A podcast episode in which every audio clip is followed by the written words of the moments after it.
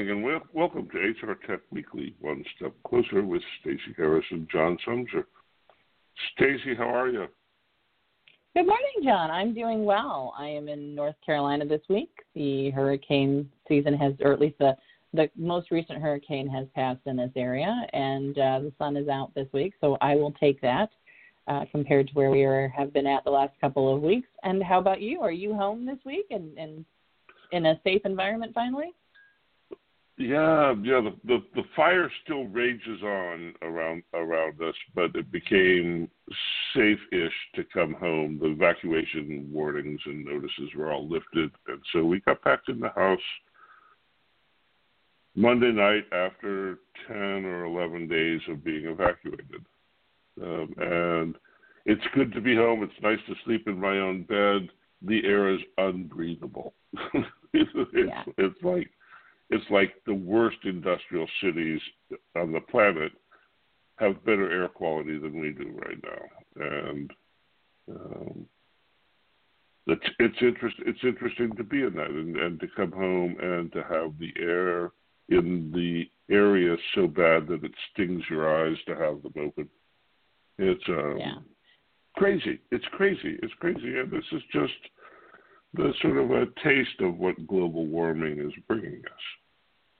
They they were saying what I think that at least in the San Francisco area, considering you know that's fairly open to the you know you know the ocean area, you know a lot of wind in that area, but they said it'll be about a month before this goes away from that area. So I don't know how where you're at compares to that, but uh, a month of breathing like that seems um, very tough and difficult. So I think we got a lot of friends who are out there in that area who are all going through the same thing. Yeah.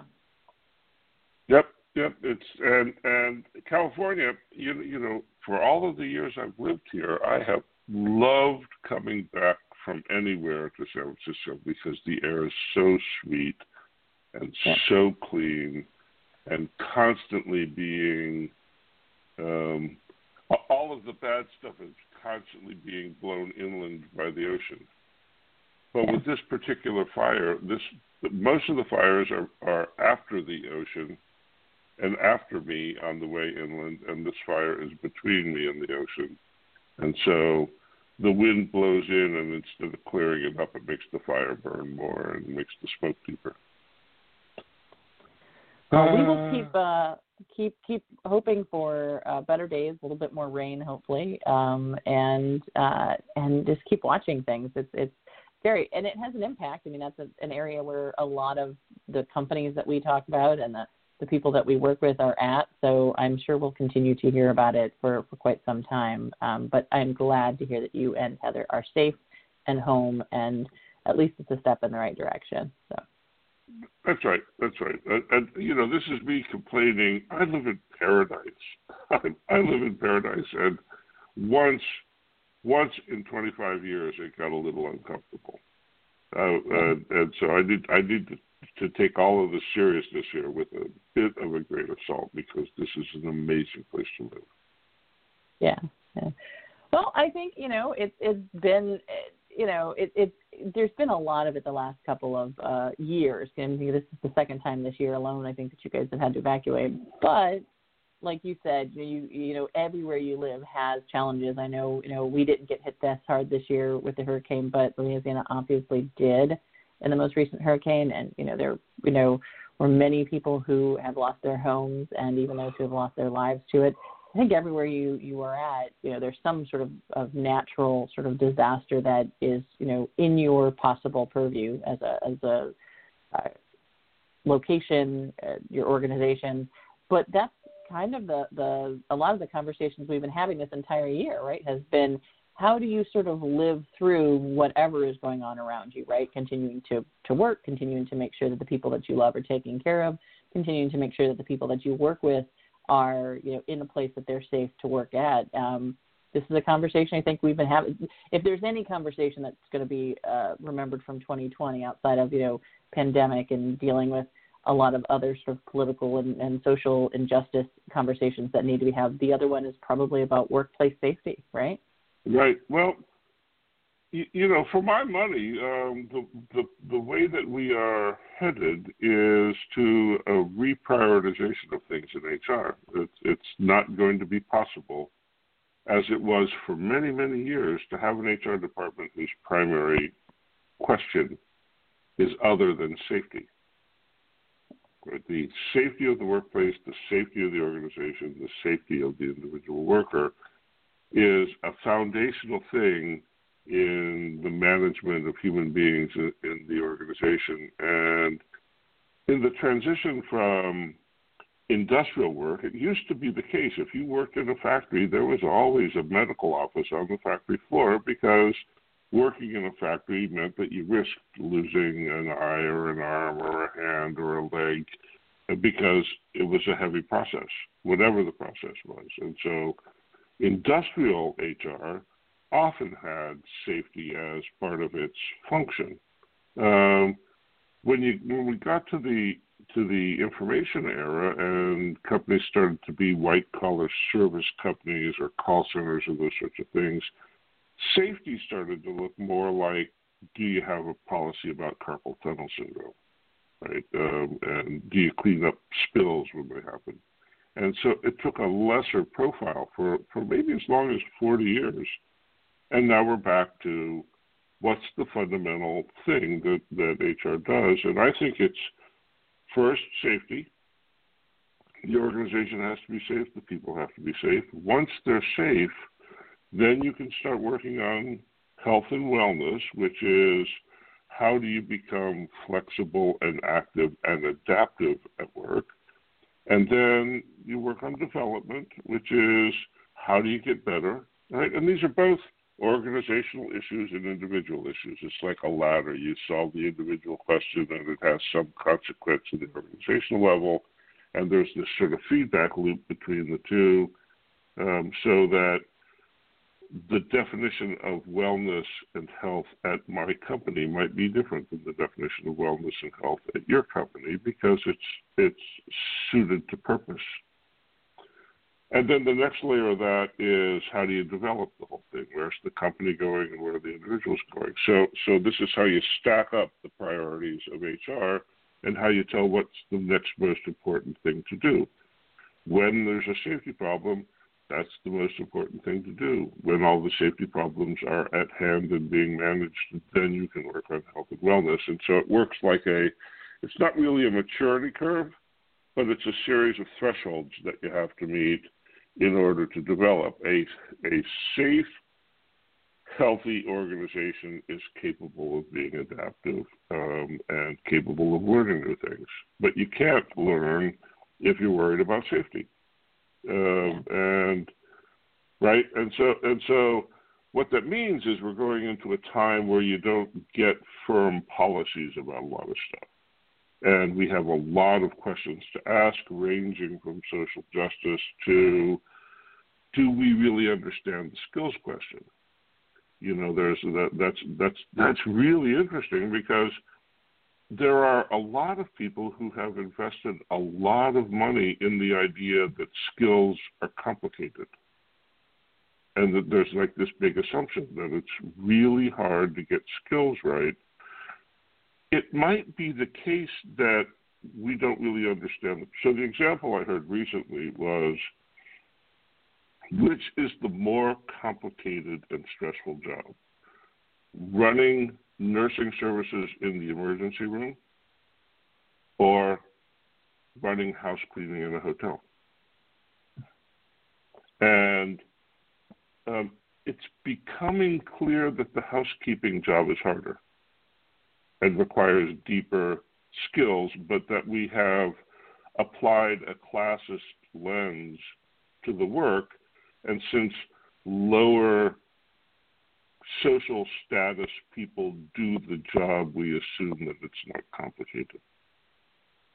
And it turns out that it may be it may be the case that somebody who runs housekeeping at a hospital is actually uniquely suited to run nursing services in uh, housekeeping in a hotel is uniquely suited to run housekeeping uh, nursing services in a hospital. But because there is this class distinction between the styles of work, we assume the skills are different, and the skills may not be different. And so these well, are the kinds of things that we have to look at, right? Yeah, no, it's it's an interesting, you know, a, a dynamic, right? Because I think there's there's sort of two thoughts around this. Um, I mean, first going back to your conversation about HR's role, you know, if you look historically, very early days, the 1900s, even early 1800s, when HR was just sort of a, a thought and the idea, it was generally put in place in, inside organizations. Um, the very first roles were focusing on safety and particularly child labor and and um, health and safety inside of organizations. And then that turned into what later became known as the HR function. But a little sort of, you know, extending what you're talking about is this idea that um, HR's role is to maintain the ongoing um, health and wellness of the organization and the professionals, kind of like a, a hierarchy of, of, you know, Maslow's hierarchy of, of sort of needs, right, um, for the human being. You know, I think the challenge in that sometimes is that there is a, a dynamic between, you know, is that the CEO's role to make sure that all that stuff is in place and HR's role to sort of just manage it. So I think there's a bit of conversation to be had there, but I get where you're going with it. Uh, on the other side of it, you know, the the conversation about you know interchangeable job roles with the fact that skill sets maybe aren't looked at um, uh, as sort of transferable, right? This is, that's the term we tend to use in the learning and development space. Do you have transferable skill sets, skill sets that are done in the housekeeping role versus skill sets that are done in the nursing management role? Are there things that can be used in both areas? Um, and I think the, the bigger conversation isn't so much about whether or not we, we lend a level of, um, you know, uh, one skill set is better than another skill set, but that we haven't really documented the skill sets that you need to run the housekeeping. I, I think it's, it's as much an, an issue of, and again, it probably gets back to whether or not we think it's important, but you have to know about the skill set and what that skill set is and document it in some way. And that's the piece I think people are talking about as being very difficult. It can be done, but it seems to be um, one of those tasks that always get pushed back when whenever things happen, like you know dealing with pandemics or you know the organization goes into uh, financial challenges, those type of things. So yeah, I, I get where you're going, but I think there's there's probably a little bit more context to it from what I've seen. Um, and we need to think a little bit more about how we how we sort of define the jobs, right? Well, so so I, I, I am I am running down a road that's probably three or four years ahead of things, but here's here's what I'm seeing: the basic accumulation of an ontology of skills, which is there are like 30 players who are doing it from um, Yvette Cameron's blockchain based cross industry thing to the heart of Workday's operation. Yeah. The way that people are collecting those skills ontologies is by examining job postings. And so if a a, let's keep on nursing and hospitality. If a nursing job description includes nursing specific language to describe the skill, and the hospitality job description includes specific language to describe the hospitality skill, it's impossible to tell from the language that they're talking about the same thing. Yeah.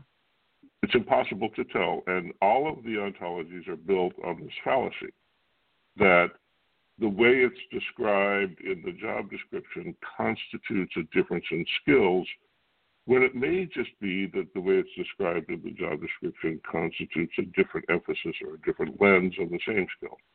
And we have no way of answering that question. But my thesis is that it's a language thing and that the language reflects class and caste um, orientation, and that the difference between the two things has to do with status and it doesn't have to do with the actual skills involved.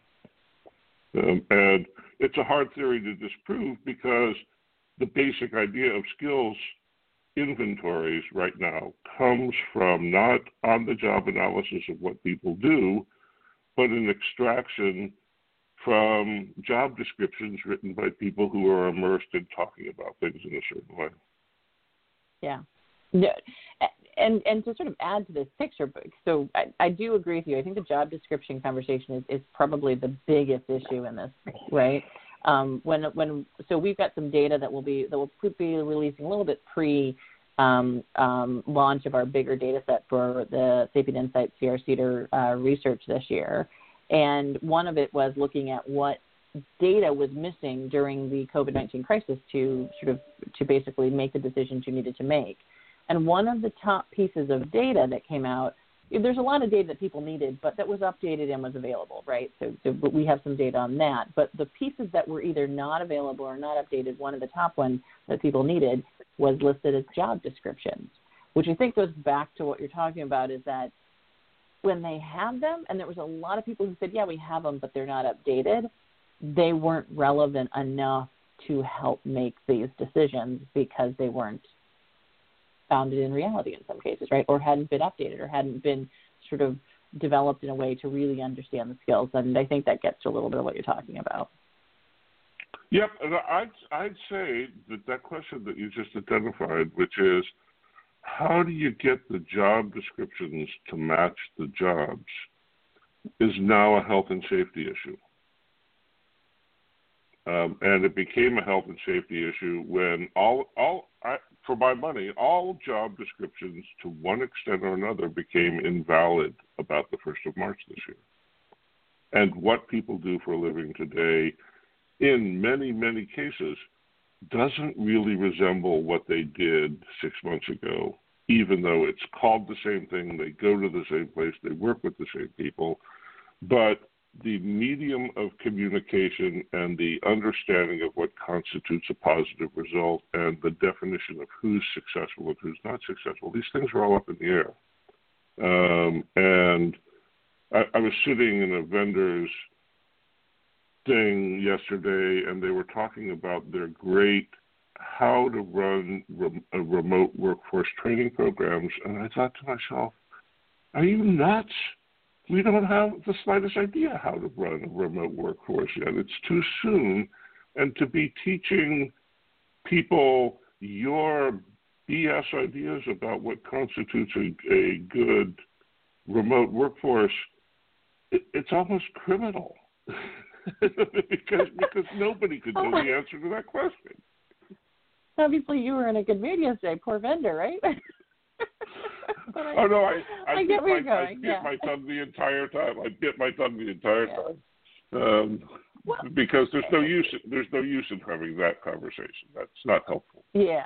Um, it is, and and I think because I think the thing is is that what's happening is that we're all trying to figure out what's the right thing to do, right? From researchers to you know industry analysts to vendors to even you know the HR functions you know, and and practitioners and leaders, you know, the point about that it, that it's criminal because you're you're sort of making moves, right? And I get that. I think there are people who are making quick moves and making um, uh, making comments about what they think their products, their tools, or their organization should do without having the real investment in the time and the thinking that's required to understand that the world has changed in a way that's probably more dramatic than we than we are acknowledging, right? But I also think that there is um, a need to um, to start to to put some sort of definition to what that change is. I know uh, there's been a lot of conversation about the fact that you know we just don't know what it'll look like in a few years, but I think um, as human beings, we just the, the the desire to sort of name it, right? The desire to put a box around it is so powerful and and and helps us make more sense of the world. So I understand the, the desire to make that conversation more categorical, more more practical, right? Oh God, I wish I could fix everything too, but but wishing that I could fix it and claiming to be able to are two really different things. you, you, you know, I I don't like it very much. I wish there were good answers. I really yeah. do. I wish yeah. I wish there were good answers all over the place, but there aren't. And, well, we saying that there are is a disservice. Especially if if right. it's being done in, in in a silo without a lot of investment in time and thinking and getting the research and the data. Um, to put a little bit of uh, tat in there about what would be helpful to making some of those decisions, I would agree. Yeah, definitely. Yeah, yeah. I mean, the vendors that we've been working with over the last several months, I mean, I do think that most of them are really trying to take. I mean, a lot of the small vendors, I think, are are, are rushing quickly to try and show the value they add in the market, right, in this space, because many of them are are facing um, the possibility that they might not be here tomorrow if they can't figure out the next model. But I do think the larger vendors have been taking a much more cautious view to this from what I've been sort of seeing in their outputs and their expectations. I've not seen anybody who I think has taken sort of dramatic steps that that are have been done without some real caution about how you think about work going forward and what people should be doing inside of it. So and and for not for the fact that that it's just good business, but I also think that they themselves have been trying to figure out how to balance things. I mean, the payroll industry right now is trying to understand what's going on with this, you know, tax exemption thing that that Trump just put out, right? You know, we've got organizations who are now seeing backlashes from, you know, um, their involvement in, you know, back to school work and and the fact that, you know, that employees uh, within the schools are the ones who are sort of dealing with the bigger fallout from that, right? So I think every type of um, vendor is handling this very carefully. Would be my sense. Who has who has a name and a stake in this? So yeah.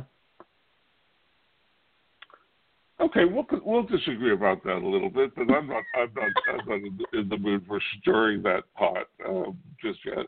Um, gotcha. uh, there there have there there are a couple of interesting things in the news, right? And and the two that strike me as the most important to talk about are uh, the HR Tech conference and um, the um, appointment of a co-CEO at Workday. Right, those are big moves and things. There are other things like like Degreed continues to um, raise money, um, and and and the one that you were just on, which is people can't figure out how to make sense out of this guidance to not pay payroll taxes. Yeah, yeah, yeah. and all things I think are impacting our market in a way that um, you know, each one of the, the sort of the, these news items, I think, is news because, you know, or, or more interesting news because of the environment we're in in 2020. Um, the conference, the HR, so for those who sort of follow the news and the work that we do, obviously, right, on a regular basis, every year in October, the um, HR Technology Conference put on by the LRP organization is, is generally known as the probably the largest. I think I, I believe I, I, I don't have the exact numbers, but I would believe it's probably the largest, at least from a vendor perspective, as far as the amount of vendors who show there and the amount of sort of people who know of the event. Um, in-person conference, usually held in Las Vegas, uh, has been you know for the last several years, mostly in Las Vegas. Um, and sort of a, a, meet and greet where all of the industry experts get together, as well as, as many of the practitioners and leaders in the market um, was scheduled to be done in early October, and they finally made the decision to move it to virtual. Um, and they also announced um, speakers. And so, you know, not to put a you know too much fine point on it, both you and I were sort of uh, listed as keynotes. We also saw Josh Bersin on there, Jason Averbook, one of our good friends, Stacia Garr, um, uh, Tolando Tolbert, and um, the CHRO for um, Lincoln Financial Group, Lisa Buckingham. So, an interesting list of eight keynotes to round out what is now a virtual session that they're hoping will replace the in person event. And, and, I believe they're really investing in a new platform and tools to make it more of a community event. That is my take on it. Um, but, John, you know, a lot of what we're talking about here, we're going to be seeing at this event, right? From a, from a pandemic conversation to uh, changing times to the new world of work, right? Yeah, I think I think if you're trying to make sense out of what's going on with technology in the context of right now, this is going to be an extraordinary dive into the question, and and it's a big because because the crises, the various crises, are hitting different companies in different ways. It's harder than usual to say that there's a single trend going on you know, there's this, we talked about last week, the sort of K shape to the economic um, uh, divisions, and so so companies that are um, primarily white collar, upper middle class companies are doing really well, and companies that are more hourly are not doing so well, and their responses to um, technology choices are going to vary because of that. Right? There isn't a universal fix out there, and yeah. this will be it'll it'll be a great conference because it's a place to see the broad variety rather than than the individual perfect solution to everything. Yeah, and that's that's the nice thing about these kind of conferences where you're where it's not. I mean, the vendor events are great as well for, for, for sort of what they offer, but a lot of times they're very tailored towards the industries that the vendor themselves are more focused on. Um, in this particular case, you get cross industry. Um, you get a lot of different voices, and you know I'm excited. You know we'll be launching the, the survey data there, but we'll also be, get an opportunity to talk a little bit about sort of um, what we're seeing as far as the the user experience, right? Which I think I'm interested to see because because our survey went out right in the midst of everything. If the user experience around you know HR technology this year has changed at all because of what people were going through. So there's you know so not only the how are we using the technology and what technology are we using, but you know how are we perceiving the technology right in the midst of all this. So so it'll be a good event. I'm excited about it. Uh, you know, but in the midst of this, we're also seeing this week a new Workday co-CEO. So um, for many who follow sort of the Workday um, organization, obviously, um, uh, Aneel has been sort of the long-standing company CEO, um, and uh, Aneel's um, focus has been on sort of growing the Workday environment um, to really focus on sort of enterprise organizations and expanding the platform conversation. Uh, this was, I don't, I don't know if it would say it was a surprise. We've seen co CEO models at SAP, we've seen in other large organizations.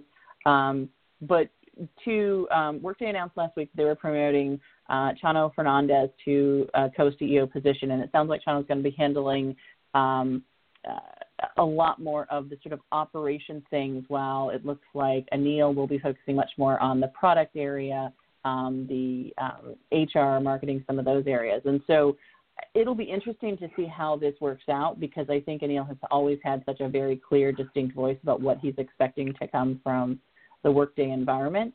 Um, but Chano's got a great background. He's worked for Infor, he's worked for SAP, he's been very global in his focus. Uh, that's what he's been running for Workday for the last several years, has been their global um, organization. What do you think about this John, sort of a co-CEO model. Does this work in organizations? Well, I, I, don't know if it works in organizations, but I think it's hysterical that anybody thinks that Aneel can have a partner in this. you know, Aneel is a force of nature. Aneel is an amazing, astonishing force of nature, but I can't imagine a power sharing relationship with him. Um, and so so I don't know how this works out in the long haul, um, but but it's an extraordinary challenge to do what they're talking about doing there, because Aneel is so good at what he does, um, and um, so so I, I got the bag of popcorn out. I'm watching from the sidelines. I think this will be funny. I I will say when when the first announcement came out, I said, hmm, this will be interesting, but willing to see because I do think sometimes the burden in a CEO, the the sort of amount of of sort of effort that you have to lift on your shoulders, can be overwhelming and often um, makes it harder to to sort of drive a ship in a in a direction you want to drive it.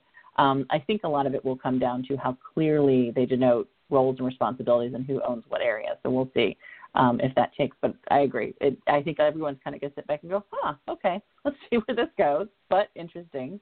We also had big news this week. I don't know if it's a big surprise, but Ultimate and Kronos finally came out with their name. Um, so for those of you who also follow that Ultimate and Kronos merged last year um, or earlier this year, had gone through the process of trying to do a name selection did a really great presentation this week on on that and walked us through and came up with the name Ultimate and Kronos group, which was not overly surprising, but I actually think that their acronym UKG, which is probably what they'll be going by going forward, um, will be a lot easier for people to sort of remember, and it will keep the two brands together. So I, that is an announcement that's probably worth at least mentioning this week as well. Um, any comments on that, John, or just makes it easier to say it all at one time? well, I, you, you know, I think I think it it this move tells you something about um, how important and challenging it is for these two companies to mer- merge. I think by doing this, they become the second largest player in the space, right? That's that was the point of the original merger, yeah. and um, and they serve different audiences with slightly different product sets, and um, they they um, when they made the presentation, they said, "Oh yeah, UKG is like BMW. It's an acronym-based company, like ADP is." Uh, and um, you can, over time, turn an acronym into a legacy brand, but it takes a lot of work to do that, and you have to figure out how to keep the identities in shape. And I think they've set themselves out a great challenge. I I'm, I don't know that I think UKG it doesn't it doesn't do a thing for me. Um, but it doesn't really need to. They have to build it into something that does a thing. Exactly. And, yeah, that was and, my take on right. it. Yeah, it gives them an empty vessel to build on, and an empty vessel that doesn't take away from their current environment. And we've seen a lot of really bad name changes, and a lot of them end up taking away from the validity. We have. I mean, I mean, yes, we, we won't mention them because some of them are still in business, but. but um but yeah, well, I will say this was, maybe, maybe, maybe we should build a new business model about who we mention and who we don't mention. I I think there's been been enough historical from our from our previous shows for people to know which ones we had problems with. Um, but but I think what UKG does is it, it it doesn't take away from anything that they were and gives them a vessel to fill up. And I would agree they have a, a hard road to go to show that these two cultures can come together. I was pleasantly surprised by the announcement because they did walk through all of the work they went through to get, and this was not a, a quick, oh, we made this decision. Um, it was truly probably six months worth of work, I think they were talking about, maybe three months, but still they had gone through international analysis. They'd gone through a lot of different options. They had had a, a, a pull from their, their um, employees um, that started the process. Um, and so there, I think they really went through a deep sort of um, analysis of who they were um, to come back to what was a point that was probably pretty pretty good, pretty good, good starting point, anyways. So yeah. Yep, yep, um, and and they're going to learn. You you know the teams there are amazing. The teams there are amazing, and they're going to learn how to produce this consolidated joint message and it's great to understand that the private equity investment companies are willing to get behind the idea of um, spending money on brand. Private equity companies are not necessarily known for wanting to invest in marketing. No, I I think it'll be necessary in this case. And if they get it right and they get the ability to connect their two systems um, in a more seamless way than we've seen with other mergers and acquisitions, I would say everyone else should be watching them very carefully. They will be a brand to reckon with if they get it right, and that's where that's really what it's going to come down to, right? Oh, oh my my goodness! The the the breadth of their insight into data about people in organizations is second to none. And so if they can yeah. get this right and they can get they can get the basic data model done then they have the opportunity to actually build the kind of intelligence into their systems that that Workday, frankly, dreams about, um, uh, because they've got a broader range into the data, right? And when when this all comes all comes down, the data that matters is behavioral data, and behavioral data looks more like payroll time and attendance and performance management than it looks like um, um, turning job descriptions and postings into skills ontologies. Yeah, no, without a doubt, the the workforce management component of this, um, if they can turn that into a, a sizable set of data that they can access. Now, it is worth noting that a lot of of, of uh, Kronos' data is still in an on-premise environment, right? Um, but if they're able to, to access that into their cloud environment, they will be um, a force to reckon with because they do have that kind of skills concept that I don't think anybody else has that depth in. So, but there's other ones I think in the in the market who are who are also building on this. We've got Ceridian, we've got um, some really interesting stuff coming out, even on some some of the the Paycors, Paychex, Paylocities who are adding sort of time and attendance into their tools as well. So uh, nobody has the ability to sit on their laurels right now. I would say. so. Yeah, that's um, right. There, there is an interesting thing, and maybe, maybe, maybe, maybe you're seeing it in the data already. But you know, on-premise computing doesn't work if the company is distributed. yes. Right, right, and and so so there is probably a pretty big bounce for cloud oriented transitions right now in companies that have resisted that over time because you simply can't administer a remote distributed workforce from inside of your plant in the way that you can if somebody else is running the data center. Yeah. I will say, I mean, I've been, I'm, I'm doing the analysis right now, actually, of this data. So I, I can't give any exact numbers, and I was expecting to see a lot of drop-offs of the on-premise area.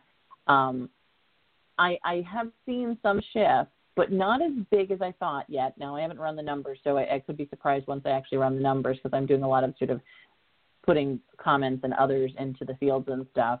But yes, I, I thought we'd see a huge shift from you know sort of on-premise to cloud this year, but we already did a pretty big shift. I mean the the remainder, you know, 30, 40 percent in that range, right? Depending on which application area you were talking about. If you were in talent management, it was much smaller. If you were in payroll, it was obviously much higher um, those organizations that are on those are on them because none of the tools out there could quite do what they needed yet, right? Like they weren't. They, the reason they hadn't moved was not because they didn't want to move. In many cases, it was because the tools weren't quite doing what they were doing, needing. So it'll be interesting to see if they are being forced by this um, shift here to make that move. That's in the states, the United States. Internationally, though, I can already tell you and I think the international market was the biggest opportunity for a jump, anyways, um, to the cloud. We definitely are seeing more movement to the cloud more rapidly. So that that I can already see in the data set. So I think that might have propelled the international markets to move faster because there's a lot more people there who don't have customized and uh, as much customized environments. From wow, a lot of interesting stuff going on. So yeah. another great conversation. Thanks for doing this. This was a particularly interesting we're in a particularly interesting time, I think. And and by the way, congratulations on being a keynote at HR Tech. Thank, thank you, you well everybody for listening. yeah, yeah. Thank you everybody for listening. Uh, we'll see you back here same time next week. And thanks again for doing this, Stacey. Bye bye now. Thanks, guys. Bye.